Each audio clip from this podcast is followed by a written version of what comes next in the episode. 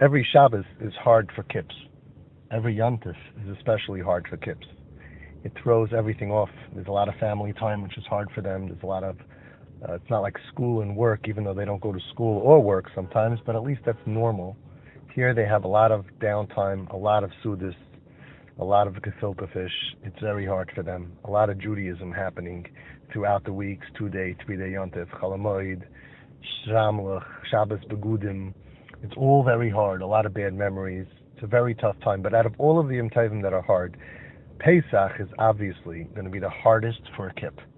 Besides for all the normal restrictions, you have all the additional restrictions, and a lot of them, they feel like I'm not religious and I'm living in this religious home. It's hard as it is, but on top of all of this, I have all these million, these people are crazy over a crumb, and they're nervous about all these things. It's a very tense time.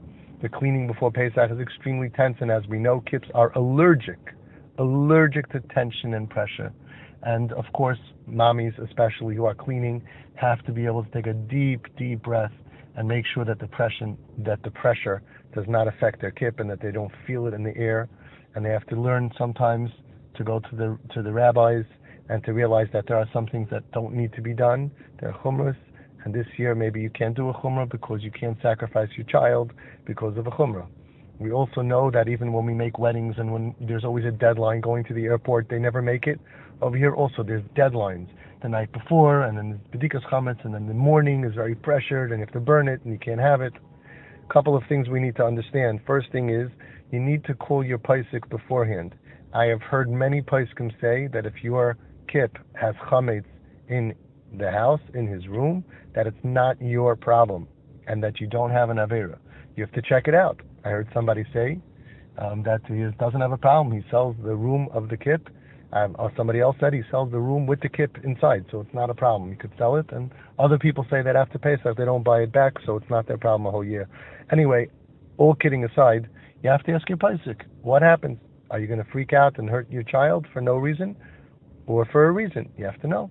If it's not your problem, then if they come in with chametz, with treif, it's not your issue. Um, in general, we know that our chevra of families that do twisted parenting do not have rebellious children, which means that they're not going to come in and sprinkle chametz all over the house. They're going to be very nice to you and they're going to be very respectful. But they still, it depends on their stage. Sometimes they're just going to go out and buy a pizza, Rahman al Domino's pizza, and they're going to bring it home. They're not going to put it on your dining room table, at least not, definitely not on purpose. So we don't want to make a trauma out of it. We go through many chapters in this story. We want each chapter to come and to go. We want each chapter to begin and to end without damage to the relationship, to the child, to the future. Because the more that we keep our cool and we keep the kip happy without traumatizing him in the name of religion, in the name of society, and everything like that, the better they are in coming back. And that's what we want. It hurts us the way they are. We deal with our pain. We understand that in many cases, Oinus Rahman Patre, mm-hmm. in many cases, you're patur. You have to know each one, and you have to speak to mm-hmm. your rabbi to get a psak for your situation.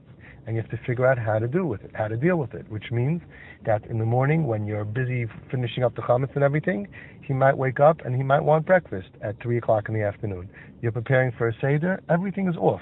Because at the end of the day, if you treat him like a chayla, if you realize it's 104 fever, and they threw up for the last three days beforehand, you would always make sure that with all the preparation, you will be very smart and proactive and have foresight to make sure that there's a crock pot with chicken and, and you know, Pesach food, potato kigel and chicken that's available for the afternoon. You'll find ways to make sure that he shouldn't come up. He's going to say, I'm hungry and you're going to be like, ah, now I should. Ah. Yes, you have to know they eat. They eat at all the wrong times. They're chaylim. They're not interested in eating uh, stuff that you can't feed them. You might find out that for a kip, that erev Pesach, maybe you can give him matzah. Maybe you can give him things that we don't usually eat before the seder. You have to know. You have to ask your posek. Another very important thing is that we're not able to do with kids. We're trying to be makar of them, and we believe that they're chaylim or shaita, chayla, whatever you want to call it, that we can't tell them that you're going to come home tonight from shul at 8.30 and you're going to start uh, getting the, the preparations at 9.30 you're going to make kiddush, kaddish, urchatz, karpas. Finally at 10.30 we're going to give them a potato and then say, oh, make sure not more than a kazayas. torture. Wow, that's torture. I heard, by the way, that you have to check out with your place. I heard you're allowed to have more than a kazayas. My whole life they were torturing me for nothing. I was starving. I never ate so much. I wanted so much a potato and salt water. Since Auschwitz, I don't think anybody ever wanted a potato like we want that potato. It's the most yummy thing in the world. Whenever we're eating it, I tell my wife, during the year, why don't you ever make this? It's so delicious. Of course it's delicious. We're starving. Okay, so you give them that potato, maybe give them 18 potatoes. And maybe you can make french fries out of it. And maybe you can do other things with that stuff. But you're not going to do that and then six hours later have the meal. At the very minimum, you're going to have food available all the time. He can go at 7 o'clock, at 8 o'clock when Tati's in shul. You know, like they have a children's menu in the hotels, they have a children's dining room. They eat supper at 6 o'clock, 6.37, whenever they want. His supper should be ready. That's one of the major things that we have to do to take away the pressure. And then on top of that, we have to do a speed Seder. We can't do four, five, six hours stretching out. It doesn't work. We want to be Makarafim. We've done speed Seder in the past successfully. It's taka um, a very big chiddush to do it, but it's mamish mamish beautiful, and it works every time. We'll talk more about that in class. But these are the ideas that you have to start thinking about. Bye.